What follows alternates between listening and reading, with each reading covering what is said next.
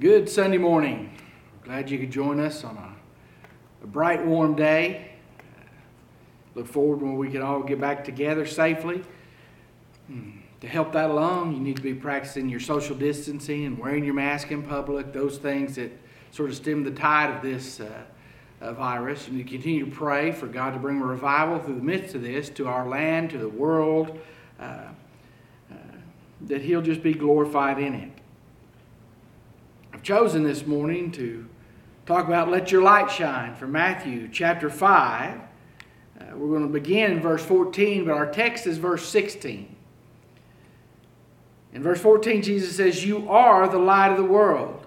A city that is set on a hill cannot be hidden, nor do they light a lamp and put it under a basket, but on a lampstand, and it gives light to all who are in the house.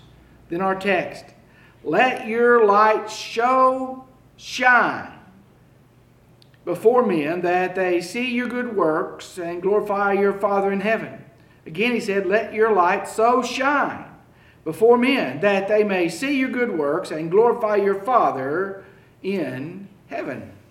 Let's pray. Father, help us to understand your word. Let your spirit guide us into all truth. Lord, uh, let Jesus be magnified in our midst and lifted up. We know no preaching or teaching takes place apart from you. And so we ask you just take control of that. And Father, you'll speak to our hearts and minds and give us the courage to make the decisions that we need to make for you. Father, I especially pray for those who've never accepted Jesus Christ publicly as their personal Lord and Savior, that they will do that very thing. In Christ's name, amen.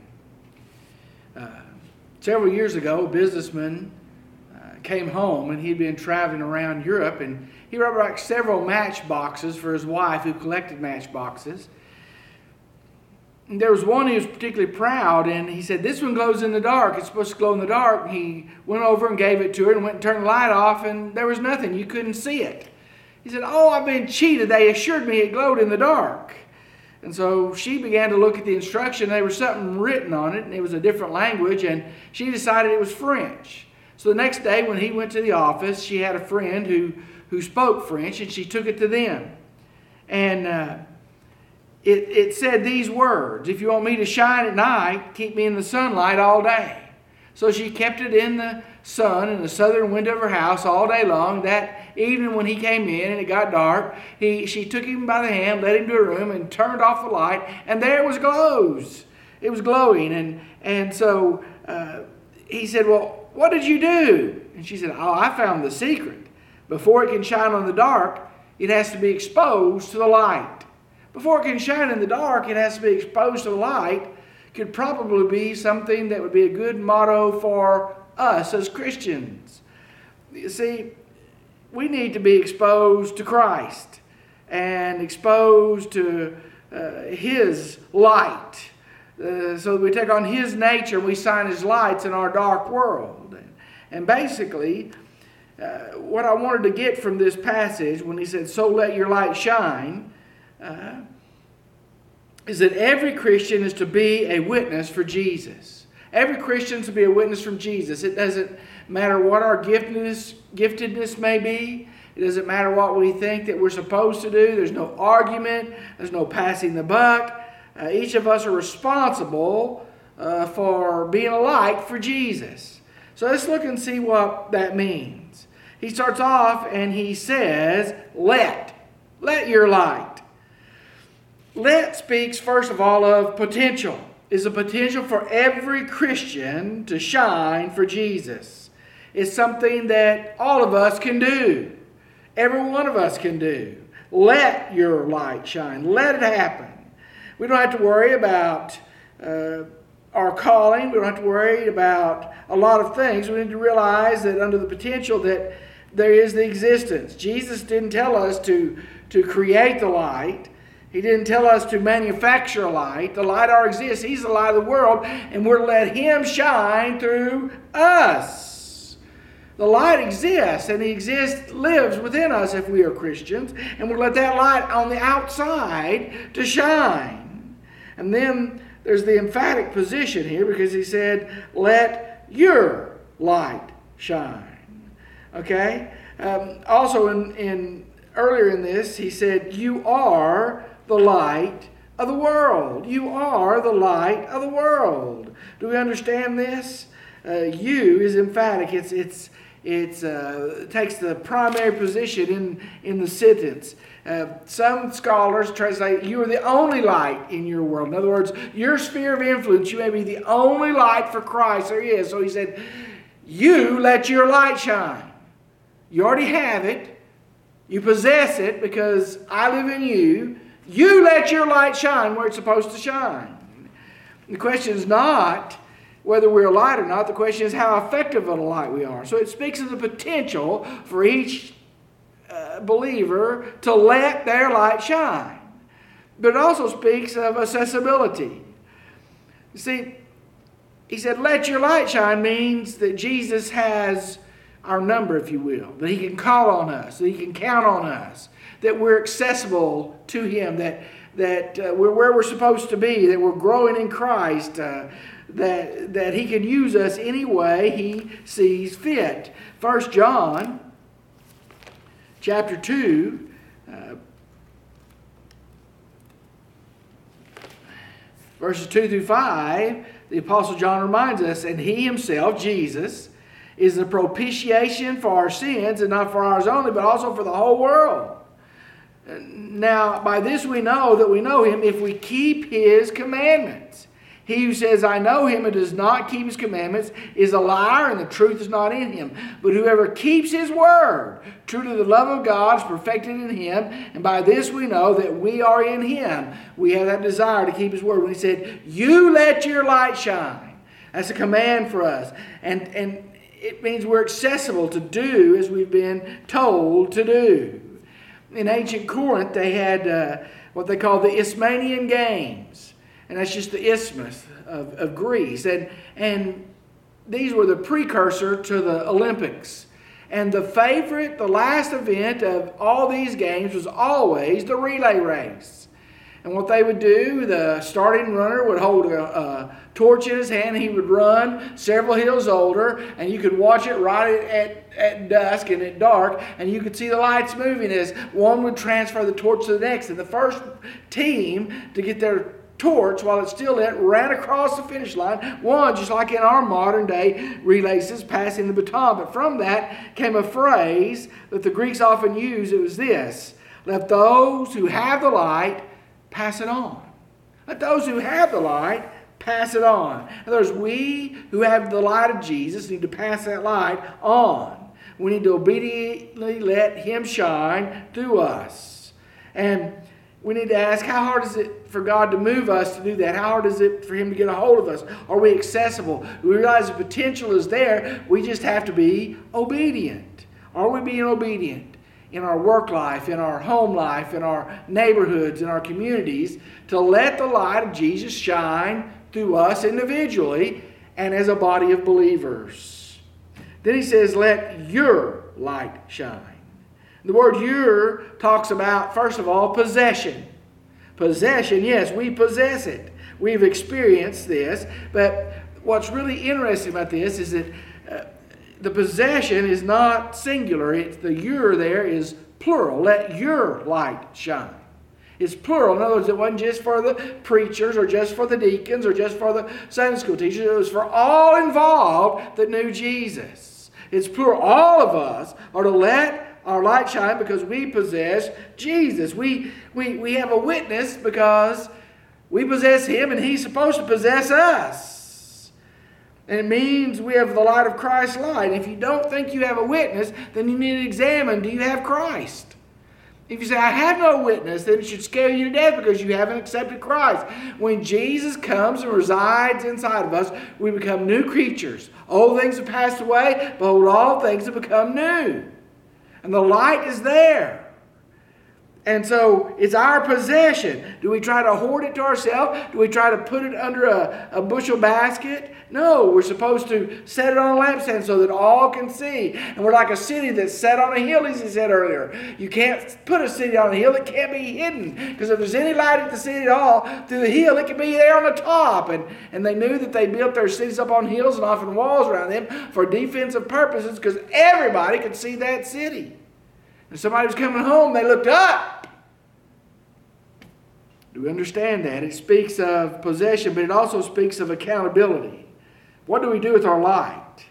It says in verses 14 and 15, You are the light of the world. The city that's set on a hill cannot be hidden, nor they put a light under a lamp, uh, under a bushel basket, but on a lampstand it gives light to all who are in the house. It's accountable. We're accountable for what we do with the light. I'm told of the story, and I, I, read it in a magazine, so I can't guarantee it's true, but it was told as truth. She lived in a Midwestern town, probably about the size of Gassville. And she had a lot of friends at the church that she would call indifferent to the cause of Christ. Uh, some people call them surface Christians. Uh, by that I mean they're not really warm, they're not really hot, they're not really cold. They just sort of go through the motions. Who knows if they're real or not? one day she decided to teach them what it meant to serve Christ and how to share Christ. And in that particular town, they had a, a general store. The old timey general stores had everything in them. The kind I like to go explore now when you can find one. And it had one of those old wooden Indians out front, you know, as an advertisement for cigars. And she was standing there and she was talking to that Indian about Jesus. And at church the next Sunday, they were just saying what an embarrassment she was. She embarrassed the church. She said that everybody in town saw her doing that. Why would she do that? Everybody passed by, saw her talking to a wooden Indian about Jesus. And her reply I thought was classic. She said she would rather be a real Christian talking to a wooden Indian about Jesus than a wooden Christian that never talked to anybody about Jesus. Do we talk about Jesus? Do we share him? Do we share what we possess? Do we, do we, are, are we accountable?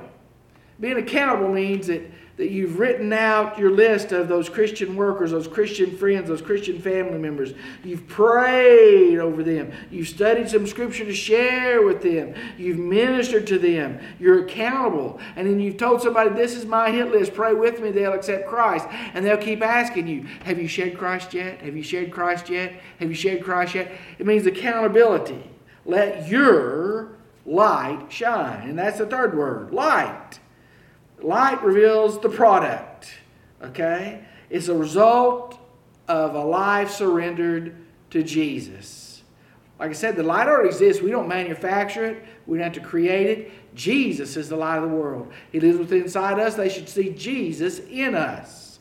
Uh, 1 John 1 5 uh, says a little bit about that. Um, when it says these words, if I can get to it it says, This is the message we've heard from him and declare to you that God is light, and in him there's no darkness at all. If we say we have fellowship in him and walk in the darkness, uh, uh, we lie and do not practice the truth. If we walk in the light, as he is in the light, we have fellowship with one another, and the blood of Jesus Christ cleanses us from all sin. Do we understand that that light is the product of Jesus in our lives? I had one uh, commentator I wrote said, Look, uh, the light is a product of holy living. The light is a product of selfless living. The light is a product of loving living. In other words, the love of Christ overflows to our neighborhood, to our community, to our friends, our loved ones, our coworkers. The love of Jesus constrains us to tell others about whom we found so they can come out of the darkness into his marvelous light. Are we doing that? It speaks of product, but light also speaks of accentuation. A C C E N T U A T I O N. Accentuation. You see, it means to bring into sharp focus, to make it clear. Our lives before our communities should make the Father clear who He's like, what He's like. Our love should they should see Jesus in us. Our priorities show His priorities. Our ways show His ways. See, in John 1 5, it said, The light came to the darkness, and the darkness comprehended it not. And you wonder, why did the darkness not understand? Here they are. The Jews had these promises for thousands of years. They've been waiting for the Messiah. There hadn't been a prophetic word before John the Baptist for at least 400 years, probably closer to 430 years. And yet, when Jesus arrived on the scene, they did not comprehend who he was. Could it be that God's people were not bringing into focus, they weren't accentuating God's word in their lives. They weren't obeying, they weren't living righteousness. They were very judgmental, they were uh, very uh, caustic, they were very critical. They, they thought that nobody but them would make it. And they live that way and they're proud that way. That's why the Pharisee could stand. And Jesus said he prayed, Lord, I'm thanking you not like other sinners, like this one here that's bowing before you. And I give a tithe of this and this and that. And the other guy's on his knees, uh, bowing before the Father, saying, Father, forgive me, a sinner. And Jesus said, This guy, not that guy, this guy, not the righteous or the self righteous guy, this guy went to his house justified rather than the other. You see, we need to bring uh, that light into focus so they comprehend it. We need to understand that the product is what Jesus does. We call it sanctification. We're made more like Jesus through the power of the Holy Spirit. We get a little more like Jesus. One of the missionaries, our foreign missionaries, talked about her service time in China, and she was hiring someone to do housework so she could help the, her husband uh, minister to the different ones. She would start a ladies' class and teach them about hygiene and cooking and teach English and those kind of things. And she said uh, one really well dressed Chinese lady came and applied for the job. And she was a little taken back. This, this lady obviously had wealth and culture. And she thought maybe she didn't understand. She said, You realize I'm looking for somebody to scrub the floors, clean the bathrooms, do the laundry. This. And the lady said, I know what you want, and I'm here to apply for that job. So she was mystified, but she did it. She hired the lady. She said after about three or four weeks, she caught the lady bending over something in a room, like she might have taken something. She wondered about it. She let it go because nothing was missing. And after she looked around after the lady left that evening after work, nothing was still missing. And she caught her that way two or three times. And finally she said, Madam, Madam, it's coming, it's coming. She said, What's coming? She said, The light on my face. So I took this job because I see these Christians and they all have this light on their face. And the more I'm around you and the more I do the Bible studies you lead and the things, the light is coming to my face. I have this small mirror, which is what she was hiding.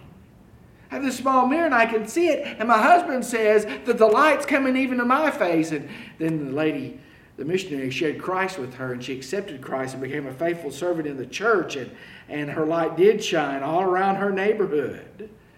Do our people see that? Do they say there's something different about you? You just have a glow about you? You know? It's, it's what we're supposed to do. We let our light shine. We show Jesus and bring him into focus in our communities. That's having impact. That's having, uh, that's investing our lives in eternal things. The last thing he says, he says, Let your light so shine. So shine speaks of promotion. Promotion, yes. It means going public with our faith. Because he said, You're the light of the world. You can't be hidden, is what he's saying. He says, uh, You give light to all those around. Let your light light so shine before men that they may see your good works and glorify your Father in heaven. The Bible knows nothing of secret Christians. Jesus never called secret disciples. We have too many people that want to be chameleons. They want to look like a Christian when they're at church and like the world when they're at the world, and that's not the way that it goes. Do we understand this? 1 John 4 4 says, You are of God, little children and overcome them because he who is in you is greater than he who is in the world. Do we understand that we're to promote Jesus in our lifestyles? We're to promote Jesus in our friendships. We're to promote Jesus as a church. But also speaks of activity. Do we understand that we're not to be stagnant? We're not reservoirs of light. We're to be living water of light. That's what he said in, in uh, Matthew 7. Is in Matthew 7, uh, I think it's verse 38, 37 and 38. I should have marked it.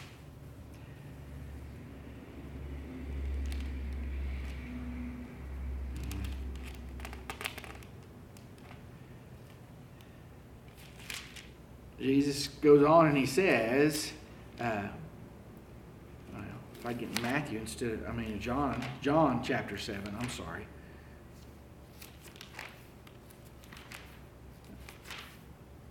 In John chapter 7, he talks about us not being reservoirs, being rivers of living water.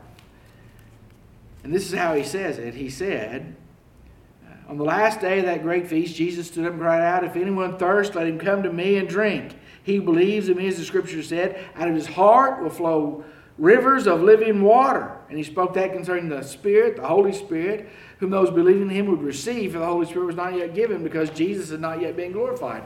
Think about it. We're to be uh, rivers of living water. That light that he has is to shine and run out and over and through us.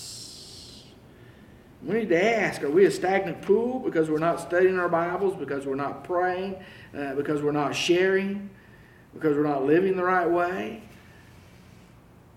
Do we understand we're to be that living water given to people who thirst?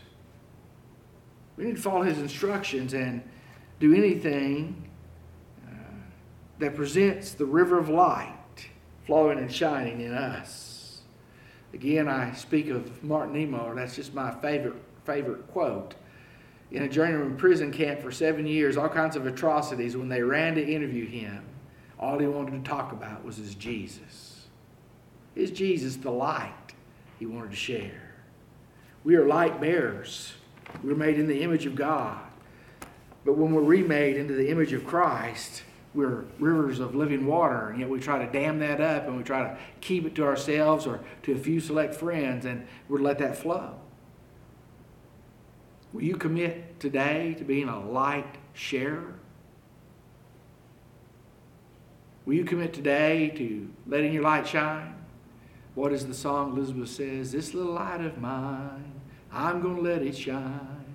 Won't let Satan it out. I'm going to let it shine, let it shine, let it shine. Let your light shine, church. Have a good day.